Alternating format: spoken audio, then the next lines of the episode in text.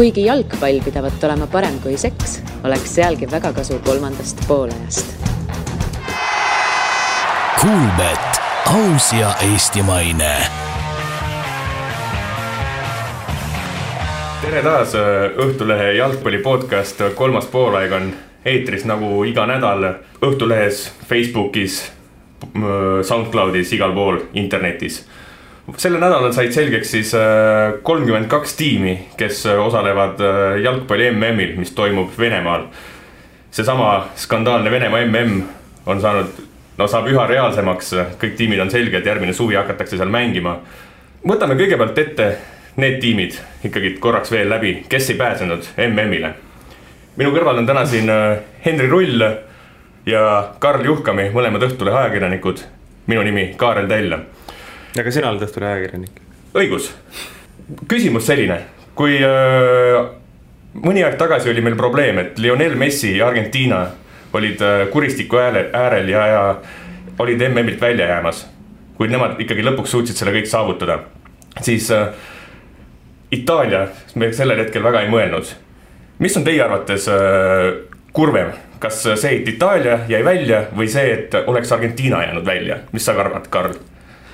Ma olen ikkagi Euroopas üles kasvanud, see Lõuna-Ameerika ja vutikultuur on seda, sellega ma puutungi kokku täpselt noh, nüüd iga kahe aasta tagant, aitäh konföderatsioonide karikas. või noh, rohkem, aga tavapäraselt ma puutun sellega kokku ikkagi iga nelja aasta tagant.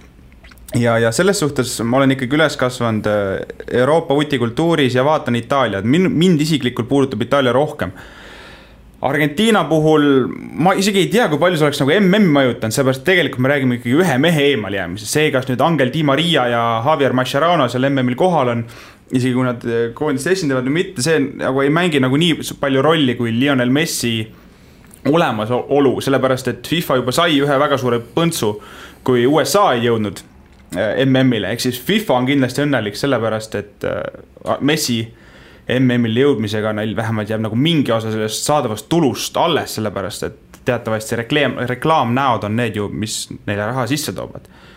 aga mina olen kurb Itaalia pärast ja no kõigepealt kõige, kõige rohkem ikkagi Buffoni pärast, kelle suureks grandioosseks äh, lõpufinaaliks oleks jäänud, noh, ma ei, ei tea, kas ta nüüd oleks tahtnud päris Zidani teha ja finaalis punasega ära minna, on ju, aga aga see stsenaarium oli kirjutatud, aga paraku siis see sai niisuguse kurva lõpu minu jaoks äh, oleks kurvem olnud kindlasti Argentiina eemalejäämine, et äh, Messi üksinda noh, nagu sa, Karl, ka välja tõid, need reklaam, reklaamnäod ja asjad, Messi üksinda ületab, ma arvan, tervet Itaalia koondist, aga laias laastus äh, on mul tegelikult kama kaks, et isegi kui need mõlemad oleks eemale jäänud, et oleme neid suurturniire näinud küll ja küll kus on, kus on suured riigid, olgu ta Inglismaa või, või kasvõi isegi Holland kaks tuhat kuusteist EM-il, et on eemale jäänud ja. ja ka nüüd.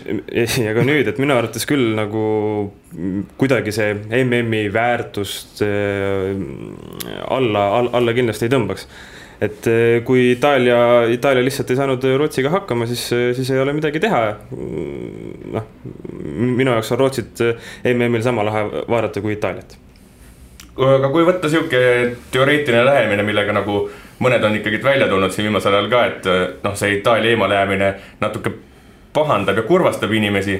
et kas, kas oleks mõeldav sihuke Eurovisiooni variant, et, et mingid riigid on alati finaalis no ma arvan, et see, euro, see, euro, see Eurovisiooni variant hakkab kehtima järgmisest MM-ist, kui neid võistkondi ei ole enam kolmkümmend kaks, vaid on, on nelikümmend kaheksa.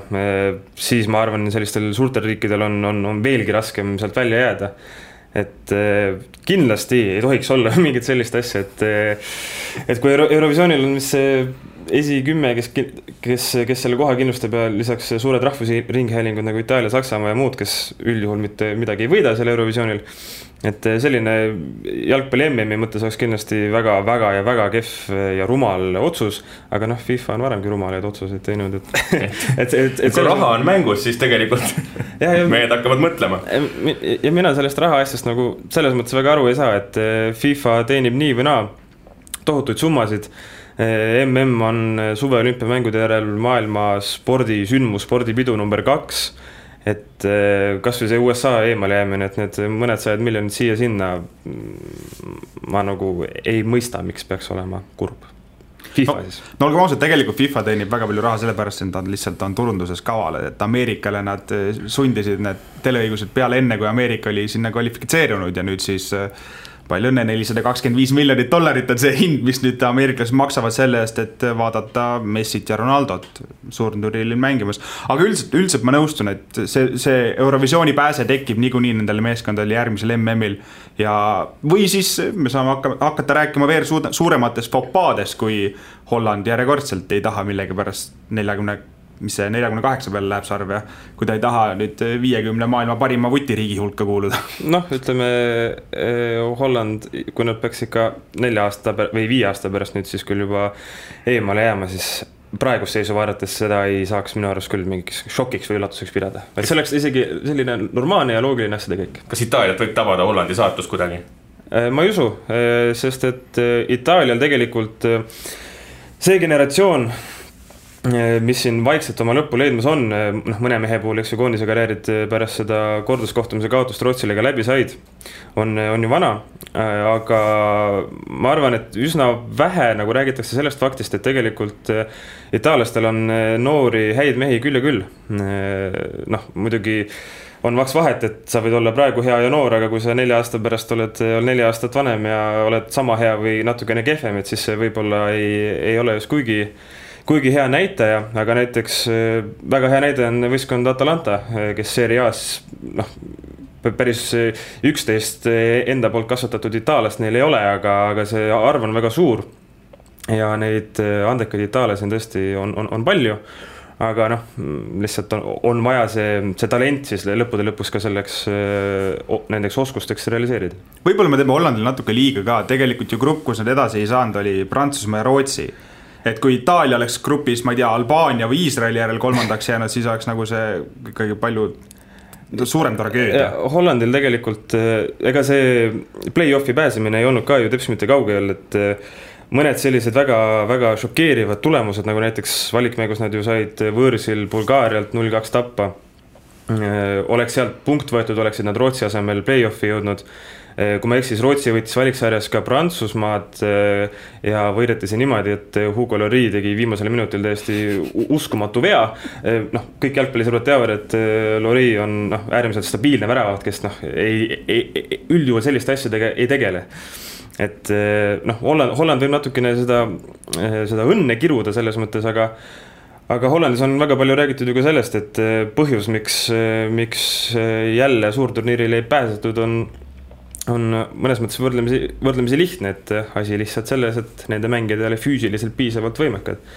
et äh, jalgpall on lihtsalt selline, selline mäng, kus äh, üha rohkem ja rohkem hakkavad sellised äh, jõulised, jõulised mängijad ja, ja võistkonnad edu saavutama ja püünele tõusma aga Holland, Holland toodab endiselt selliseid mängijaid, kes jah, nad võivad olla küll väga heade individuaalsete oskustega, aga noh, kui sind ikkagist palli pealt ära lükatakse, siis ei ole sellega suurt midagi teha ja selle väga, väga heaks näiteks on ka mitmed mängijad, kes on näiteks Hollandi kõrgliigast otse Premier League'i läinud, Hordi Klassi on üks väga hea näide, kes, kui me Feyenoordist Southamptonisse läks, Feyenoordis täiesti fantastiline mängija, aga Inglismaa kõrgliigas paned näppu teema pihta ja juba mees on pallilt eemal kui nüüd Itaalia-Holland äh, nüüd siis kõrvale jätta, sest ikkagi peaaegu paarsada riiki ikkagi veel ei pääsenud MM-ile.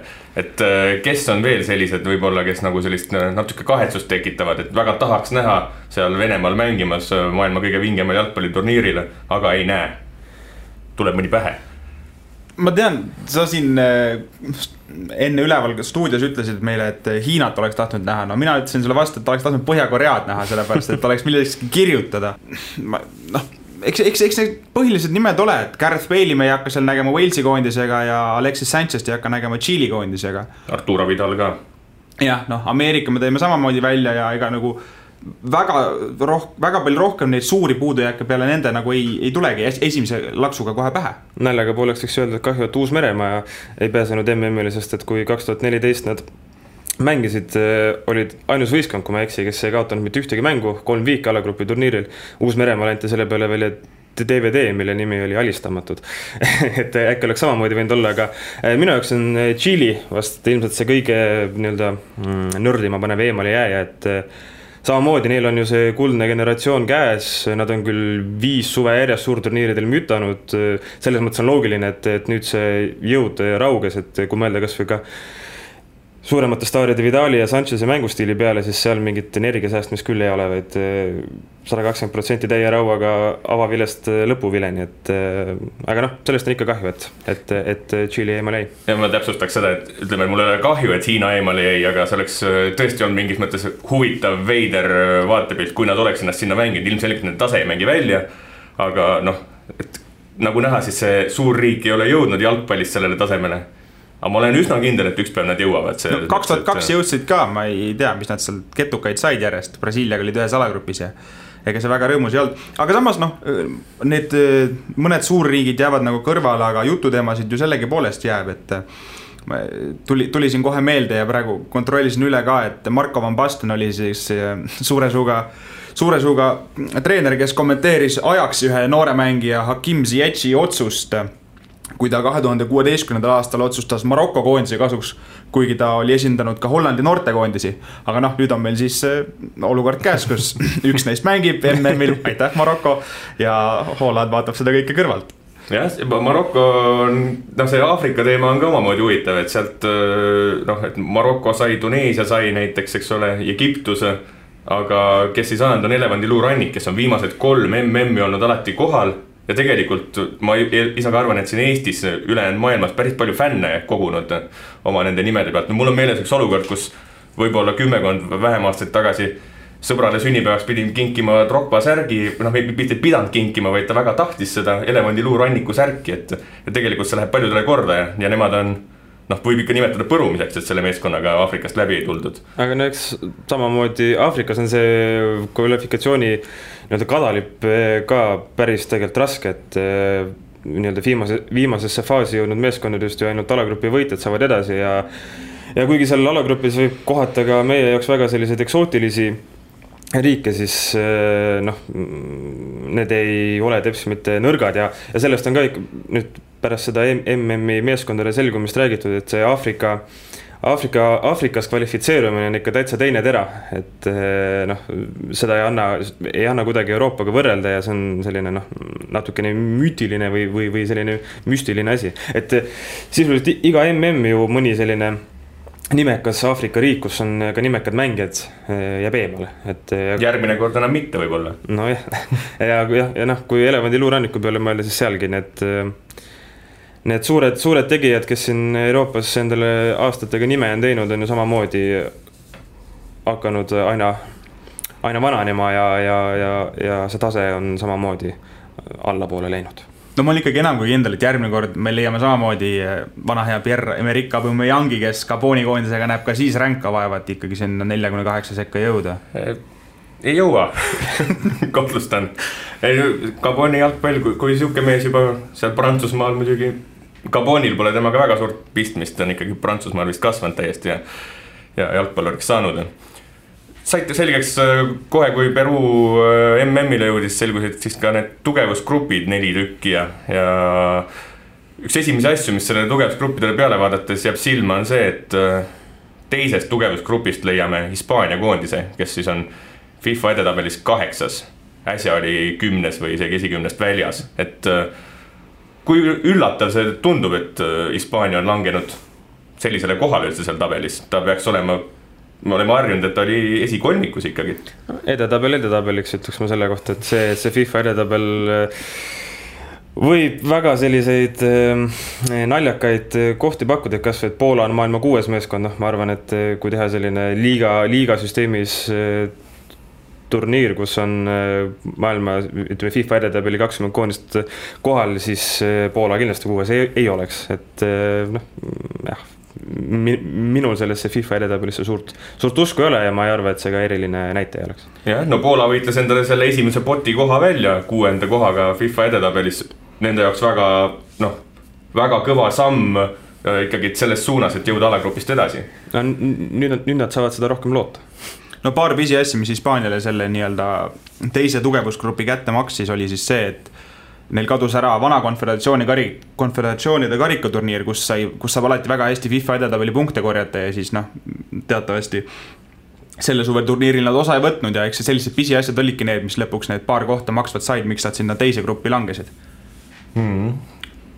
kas, kas me üldse, siin on selline omapärane süsteem, et noh, et nad on ju järjest selle FIFA edetabeli järgi, ega laias laastus see FIFA edetabel paneb ikkagi midagi paika.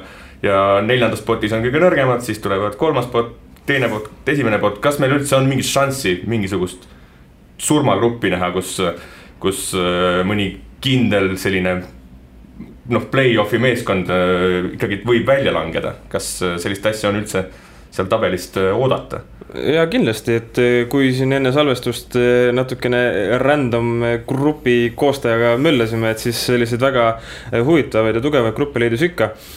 samamoodi ei tasuks alahinnata näiteks neid Kesk-Ameerika Aafrika võistkondi, et mäletame kaks tuhat neliteist küll, kui ühes alagrupis olid Uruguay, Inglismaa, Itaalia, Costa Rica kõik rääkisid, et noh, Costa Rica, et noh, mis sealt ikka midagi ei tule, Costa Rica lõpuks pääses edasi. et eh, kahtlemata, ma olen isegi võrdlemisi veendunud, et eh, üks sellistest eh, suurtest nimedest, vähemalt üks alagrupi turniirilt ka välja pudeneb. no väike pettumus on meil muidugi olemas, sest kui vanasti kasutas FIFA loogikat, et FIFA edetabeli seitse esimest pluss korraldajariik sattusid siis sinna esimesse potti ja edasi kasutati väga palju ka, lähtuti geograafiast siis koos FIFA edetabeli kombinatsiooniga. siis see aasta piltlikult öeldes äh, saadeti see geograafia kus kurat ja võetigi ette ainult FIFA edetabel, mis kahjuks või õnneks sätib nüüd Euroopa riigid siia ettepoole ja me hakkamegi vaatama, kuidas enamus gruppidesse satub üks tore Aasia riik lehvitama.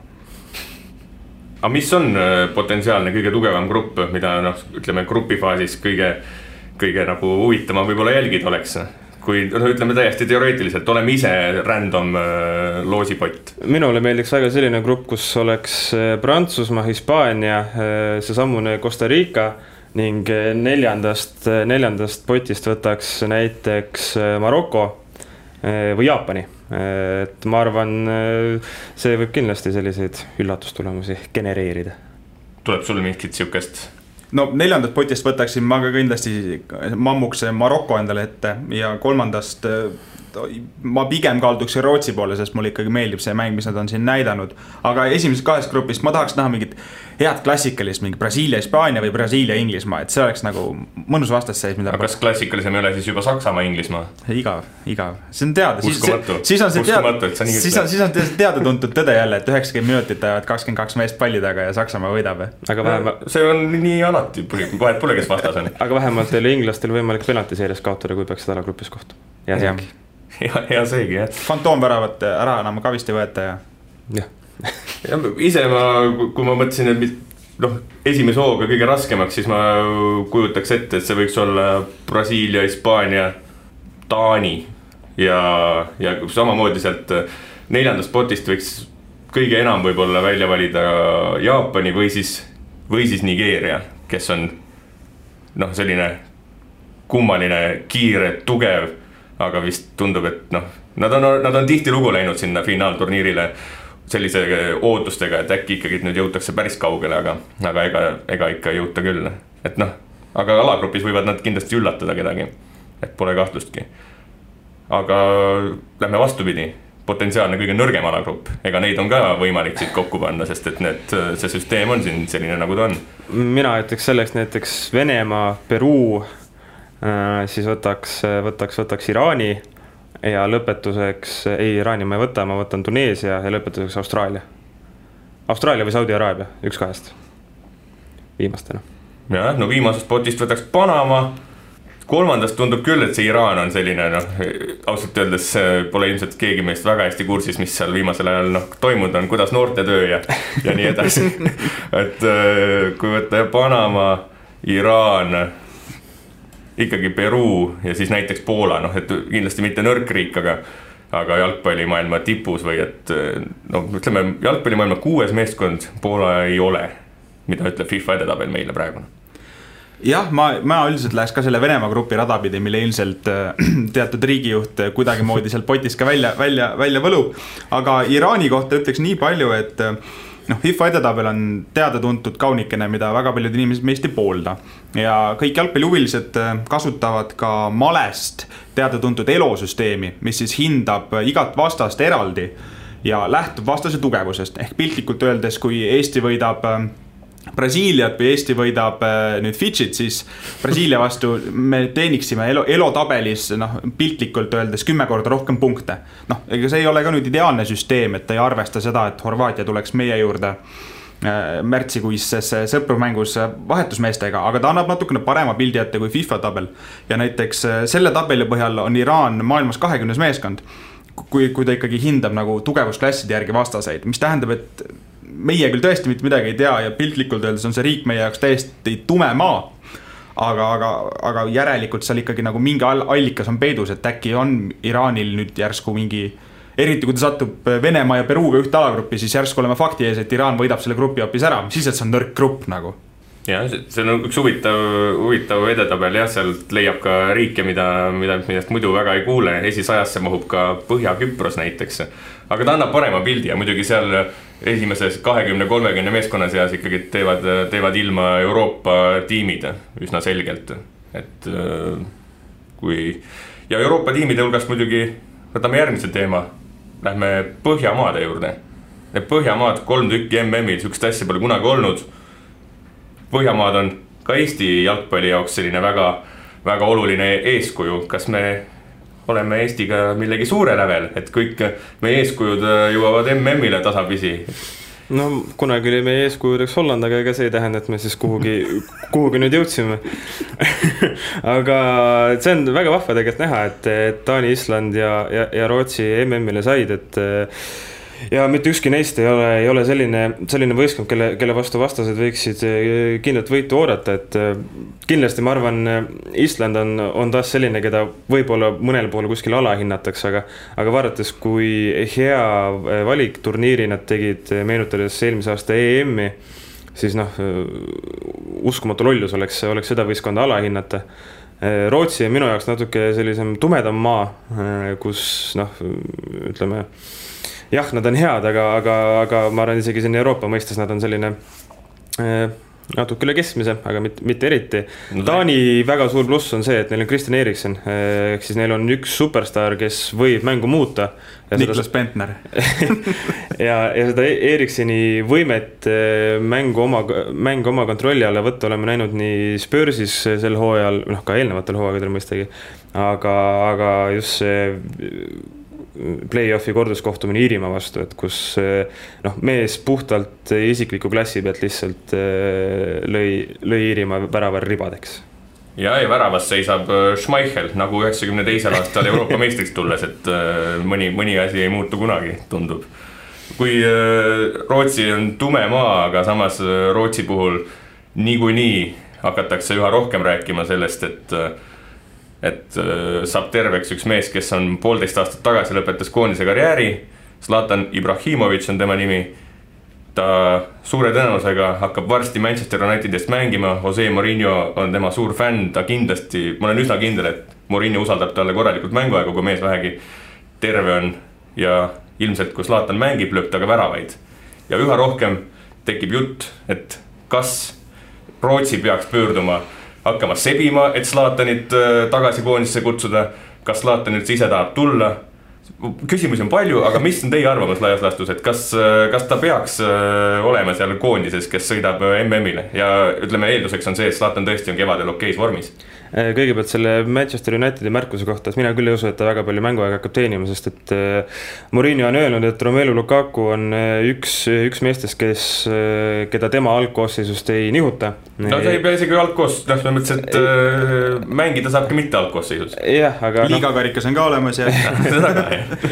ja et kui, kui mõelda ka selle Manu süsteemi peale, formatsiooni peale, siis Zlatanile ja Lukakule koos seal kohta ei ole aga mis puudutab eh, võimalikku koondisesse naasmist, siis eh, ma arvan, et eh, sellist asja ei juhtu. Ja mulle tundub, et ka et ka Rootsis natuke võib-olla isegi loodetakse seda, sest et lugesin hiljuti ühte, ühte artiklit Rootsi meedias, kus, kus oli kirjas, et meie, meie tulemused ja meie mäng on läinud oluliselt paremaks pärast seda, kui Zlatan loobus et eh, jah, tegemist on suure superstaariga, kes lööb väravaid, aga meenutame kasvõi, kasvõi siin kaks tuhat kuusteist EM-i, et seal Rootsi tegelikult oli ikka väga õnnetu.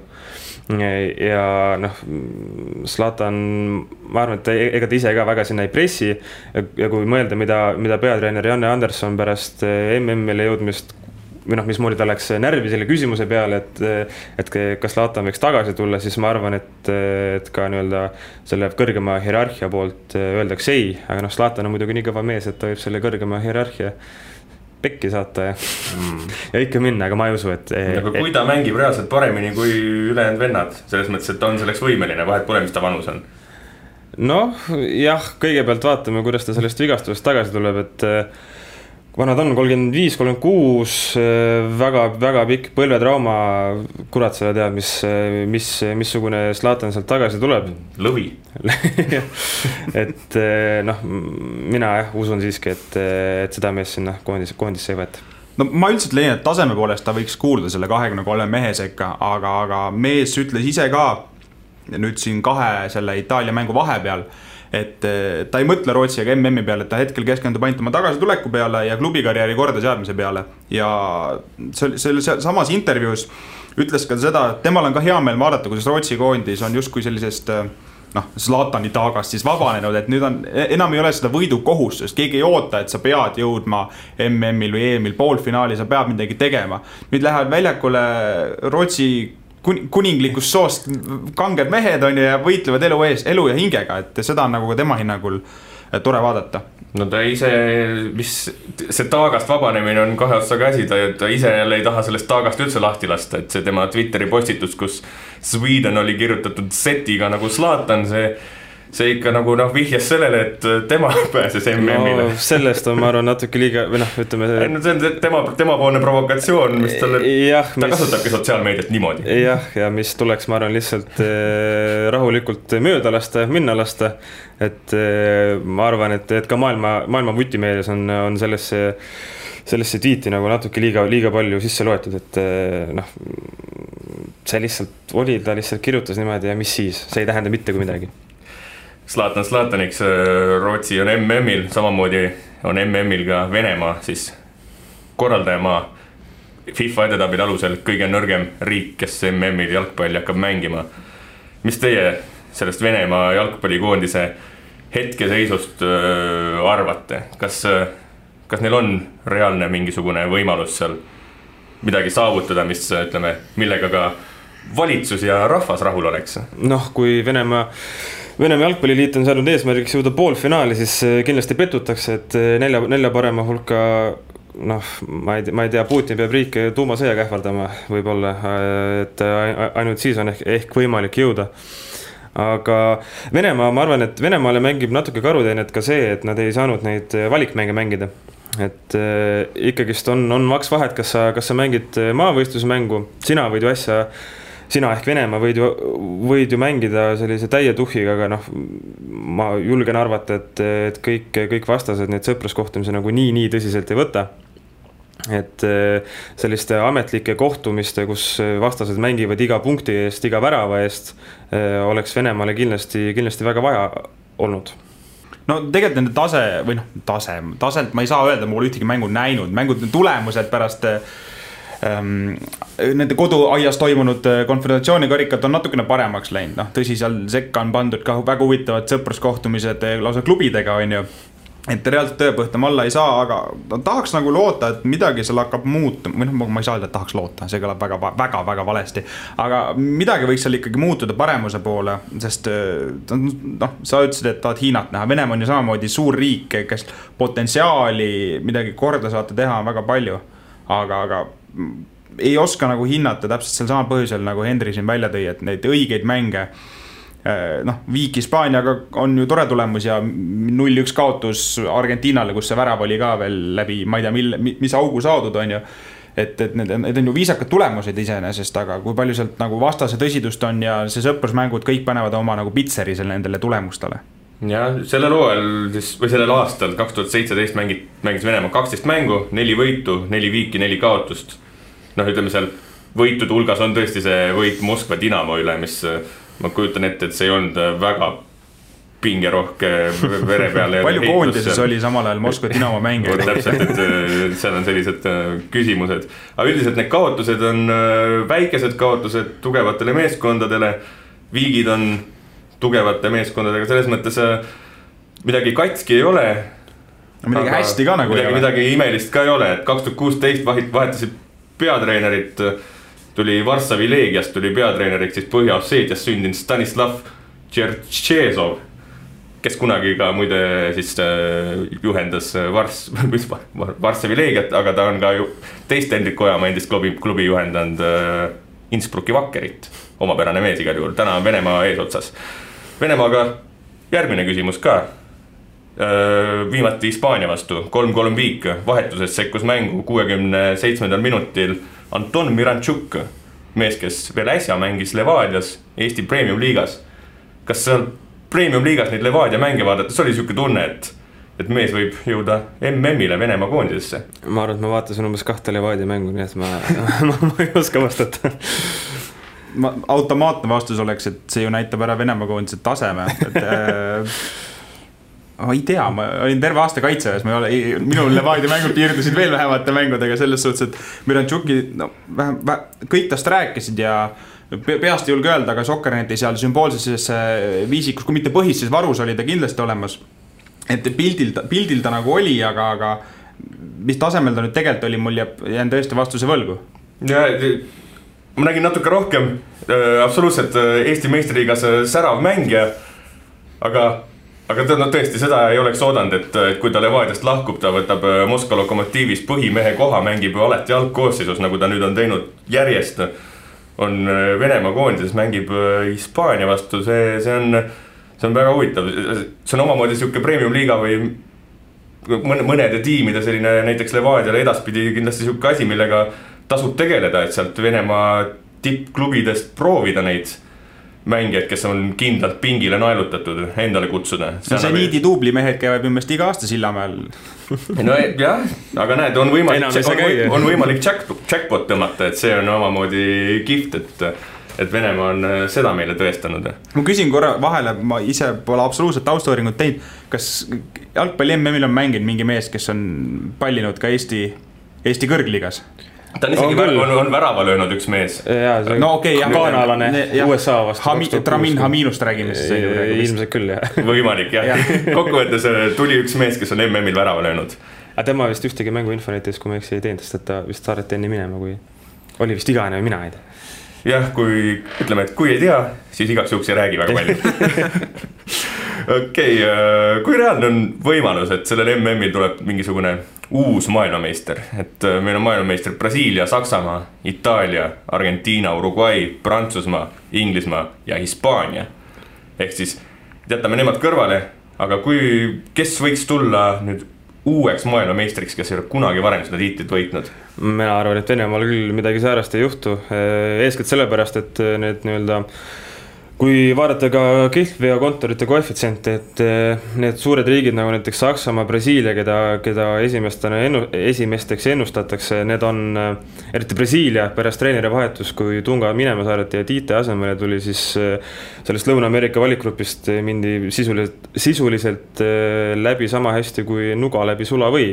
et Saksamaa samuti ju tegi väga hea valiks, valiksarja, noh. kõik võidud, kui ma ei eksi. jah, ja teada-tuntud selline turniiride meeskond äh, Prantsusmaa näiteks noh, seal on Prantsusmaa peatreeneril Didier Deschamps'il on, ma arvan, tohutult keeruline ülesanne, isegi keerulisem, ma arvan, kui Brasiilial ja Saksamaal valida need kakskümmend kolm meest üldse, kes siin MM-ile sõidavad, sest et igale positsioonile on mitmeid valikuid ja kes on kõik väga-väga-väga head ja noh, muidugi iga noh, Hispaaniat, Argentiinat, isegi noh, me ei saa ka Portugali alahinnata, Portugal küll jah, on ju selline riik, kes, kes ei ole maailmameistriks tulnud, aga ma arvan, et eh, kuna Saksamaa, Brasiilia on, on need suurfavoriidid igati õigustatult, eh, siis ma julgen küll arvata, et eh, uut, uut maailmameistrit me ei näe. Karl, Portugal valitsev Euroopa meister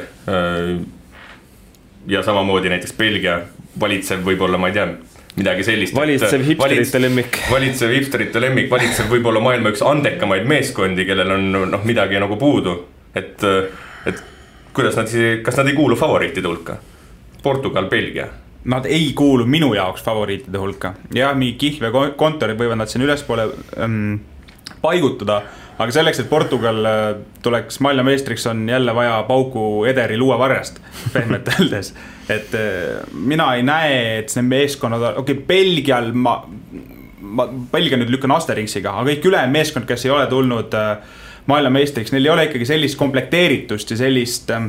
Neil, nad võivad, leida omale viis, kuus, seitse meest aga pika turniiri käigus sul ei lähe vaja mitte ainult seda ühteteist meest, vaid ka kaksteist, kolmteist ja neliteist on vajalikud selleks, et see, see kadalipp läbi käia ja igast mängust ikkagi sada kümme protsenti anda ja mina ei näe, et see võiks juhtuda. tõsi, Belgial on kõige paremad võimalused ja šansid selleks, aga ütleme, kui ma näeksin, milline see loos juba on, siis ma julgeksin võib-olla rohkem äh, nii-öelda Belgia selle rongi peale hüpata ja sinnapoole sõitma hakata, aga hetkel ma seda ei tee.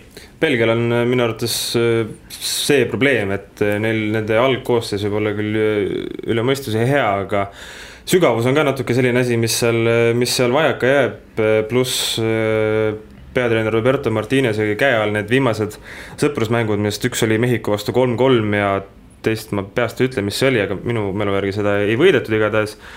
Meenutavad natukene Martinez'i aega Evertonis ja, ja enne seda ka Wiganis, et noh, selline väga hurraa rünnaku hurraa-rünnaku filosoofia, kus siis kaitse jäetakse natukene unarusse. muidugi noh, Belgial keskkaitseliin näiteks Vertonghen, Alderweireld on selline, et noh, fantastiline.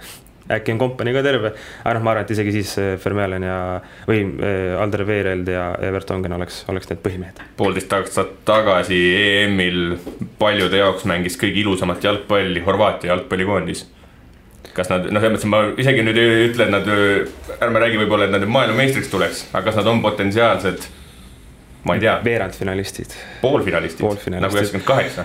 ma arvan, et võistkonda, kus on keskväljal Ivan Rakitic ja Luka Modric ei saa kunagi alahinnata mm,. ründes on ka kellele palli anda. Äh, ründes on ka kellele palli anda ja noh, selles mõttes kaitse ei ole ka nüüd selline, et, et, et. see on suurepärane jalgpallikoondis on see minu, miks ma ta, miks ma üldse välja tõin. absoluutselt, et jah, kindlasti Horvaatia on tugev, aga aga noh, mina pigem ütleks, et kui nad juba veerandfinaali jõuavad, siis sellega võiksid nad kindlasti väga rahul olla. Horvaatia kohta mõtteid? Horvaatia kuulub sellisesse patta, et kui nad sinna poolfinaali jõuavad, see ei ole üllatus Horvaat-, nad on, nad on selleks võimelised. Horvaatia ikkagi reaalne üllatus on minu jaoks see, kui nad äh, saab, jõuavad sinna kuldmedali mänguni välja. aga see, et Horvaatia jõuab äh, poolfinaali, see, et äh, kes siit, kes siit veel tulevad. Kolumbia jõuab sinna poolfinaali, see ei ole tegelikult ju reaalselt üllatus, see tähendab, et neil läheb ühes mängus hästi, siis kellegi suurepärane käsi hoiab ära mingi penalti jälle ja siis jätkuolukorras saadud mis iganes, ühesõnaga see on miljon asja, mis võib selle jaoks nimel juhtuda ja jalgpallis pall on ümmargune, aga. geniaalne.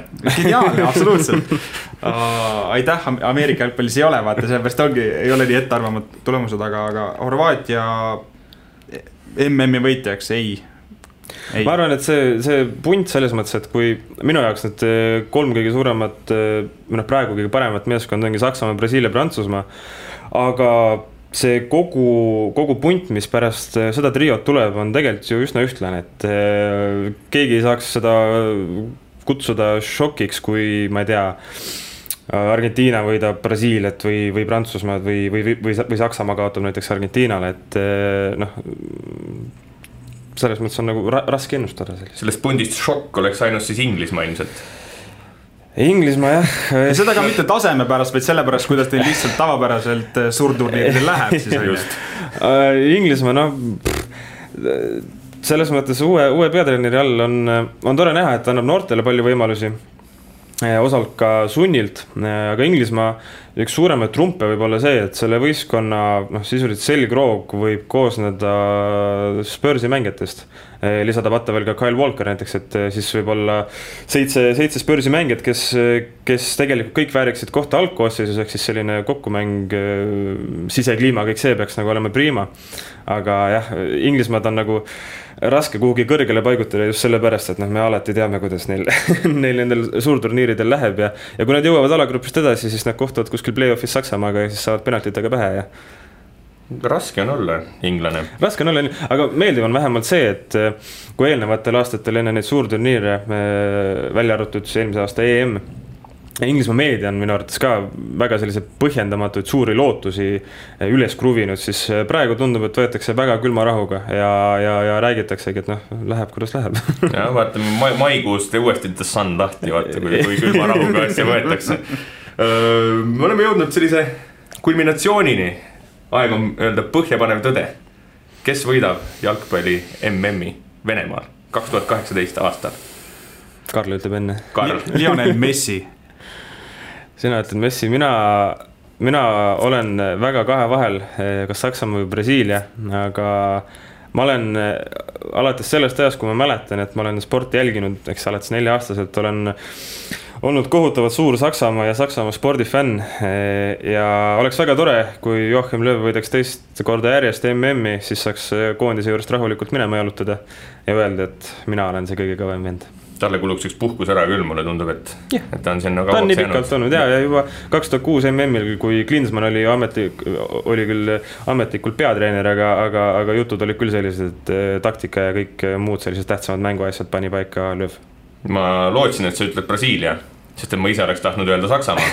ma ütlen endiselt Saksamaa, sest et Brasiilia millegipärast, millegipärast äh, on see, on see kõik seal nii lõbus ja tore, et, et äh, juhtub samamoodi ja. nagu eelmine minu, MM. minu silmis. Nad, nad võivad äh, ära vajuda, noh jah minu silmis see Saksamaa ja Brasiilia vahe on tegelikult, on tegelikult päris väike et Brasiilia tõesti on, on sellise Yoga Bonito on tagasi tulnud ja ja mõelda, et kolmene ründeliin Philippe Coutinho, Gabriel Jesus ja, ja, ja Neimar võiksid midagi head korda saata, nagu need, need tõenäosused on väga suured.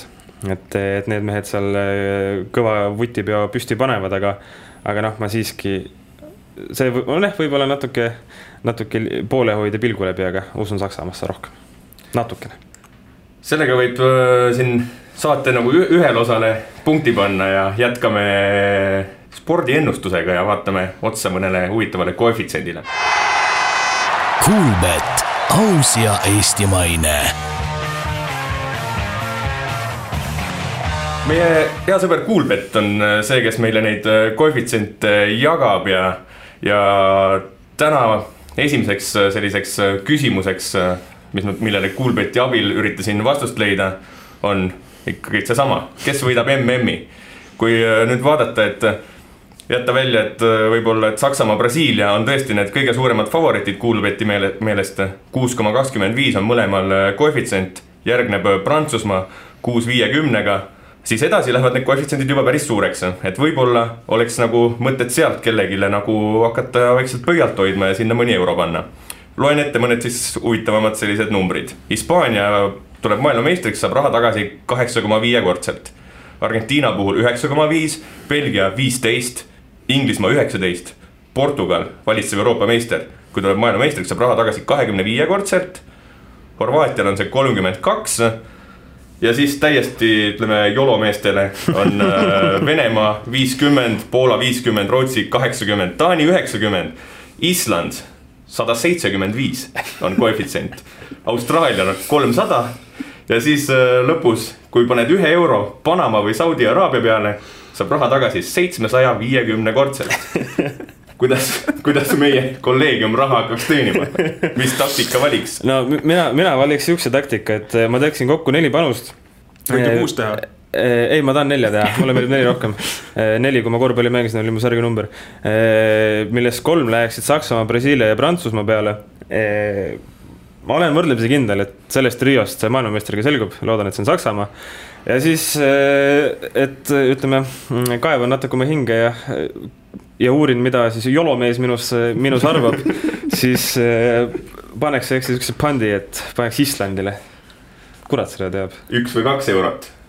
kümpa. aa, ei, ma paneks kõigile, ei, teeks niimoodi, et paneks kõigile sada ja kuna Prantsusmaa, Brasiilia, Saksamaa, üks neist kolmest tuleb kindlasti maailmameistriks, siis kasum on garanteeritud. ja tuleb Island, no siis on väga hästi ma, ma, ma oleks tahtnud samamoodi teha, et kuna Saksamaa koef on nagu kõige, ma ei tea, kõige väiksem, kuus koma kaks, siis sisuliselt võib ju teha kuus panust, aga ikkagi nagu kuidagi tuleb see raha tagasi. et sisuliselt lihtsalt lükka aga raha igale poole käima ja noh, okei okay,, nad on sul nagu, ma ei tea, mingi pandina kinni kusagil sul pool aastat, aga siis, kui raha tagasi tuleb, siis. šanss nulli jääda on hea. jah, juhul kui Inglismaa just nimet ei tee, siis sa lakud siis on nagu eriti valus alus jah, see, kas Venemaa koefitsient on hoopis nagu ütleme, Venemaast tagapool oli väga palju veel neid, kas kas Venemaad peetakse üleliia suureks favoriidiks viiekümnesega? Suur kodupubliku toetus tuleb, nägime küll konföderatsiooni karikal, kui palju neid pealtvaatajaid oli ja milline see melu oli. ka Venemaa mängudes, ma, ma saan aru, et noh, a la Uus-Meremaa või Uus-Meremaa, Mehhiko või mis, mis see mäng oli, mis müüdi enam-vähem kaks tuhat piletit äkki müüdi, et noh, see on nagu arusaadav, eks ju, aga ega seal Venemaa mängudel ka midagi, midagi vägevat ei olnud, et äh, kindlasti Venemaad hinnatakse, hinnatakse üle. pigem ma paneksin mingi Austraalia punti, et sihuke kolmesaja juurde kodumeeskond ikkagi alati on ju edukad olnud, me meenutame siin kaks tuhat kaks, Lõuna-Korea, Jaapan, mõlemad läksid edasi ja Lõuna-Korea on varsti lausa poolfinaali, et mingi, mingi maagia või võlu sellel ikkagi on no,. selles mõttes ma. Rootsi mängis viiekümne kaheksandal aastal kodus ja kaotas finaalis Brasiiliale, et ma, ma pole paha. ma võrdleks seda Venemaad praegu kaks tuhat kümme ja Lõuna-Aafrikaga pigem, et väga tore, kui alagrupist edasi saavad, aga siis unistage ülejäänust edasi, et, et midagi säärast ei juhtu. no jätame nüüd, nüüd lähme küll MM-i juurest natuke teise kohta. Inglismaal nädalavahetusel äh, on Ragnar Klavani koduklubil siis Liverpoolil kodumäng Southamptoniga siis Liverpooli võidu koefitsient üks koma nelikümmend viis, viigi koefitsient neli koma üheksakümmend viis ja Southamptoni võit seitse koma seitsekümmend viis. ma panin ta sellepärast ikkagi võtsin, et see, see Liverpooli mäng on ikkagi sihuke nagu, nagu ta on ja Southampton mingi, millegi väga halvaga pole silma paistnud, nad on sihuke natukene alla tabeli keskmik, aga nende Nad ei saa mingeid pakke viimasel ajal, nad mängivad normaalselt, mõned viigid, mõned võidud, mõned napid kaotused. kui võimatu see on, et et Liverpooli näpistatakse. Southampton on sel hooajal äärmiselt impotentne meeskond. et äh, neid väravaid, väravaid sealt tuleb ikka väga-väga pika vinnaga, et mulle isegi meeldib selline, selline panus, et Southamptoni skoori kaks koma null kaheksa, jah, me teame, et Liverpooli kaitse on ju samamoodi selline noh. väga tugev väga tugev, muutub natuke juba vutisõpradele selliseks alatiseks naljaks.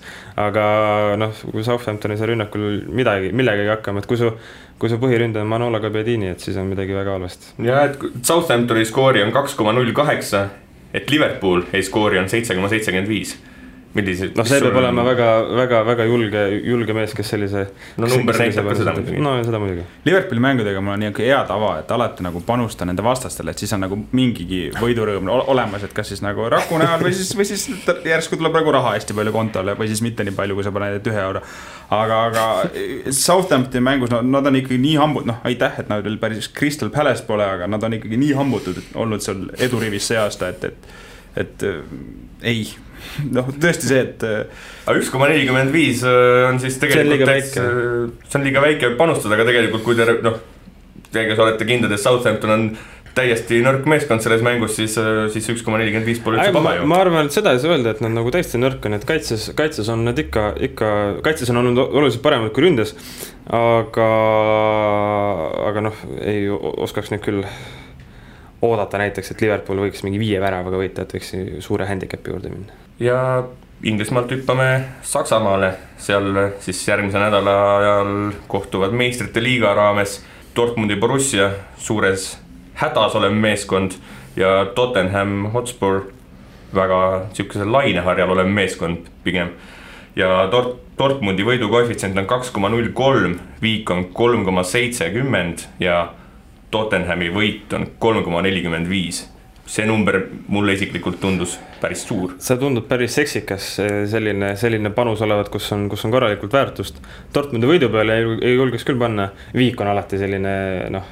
viigil ei ennustata. Yeah. nagu sa ütlesid, Tottenham on väga hea laineharjal ja seda harja surfaks küll praegu nii on. Tottenham võidab võõrsil Dortmundi. just. ja sellega võime tänasele kolmandale poolajale kriipsu peale tõmmata kuulake meid ikka jälle Õhtulehe veebikeskkonnas, SoundCloudis, Facebookis. iTunesis. iTunesis. kus iganes podcast äpis. internetis ja kohtume järgmisel nädalal.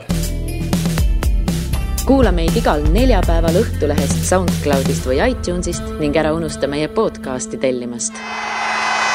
Kuulmet, aus ja eestimaine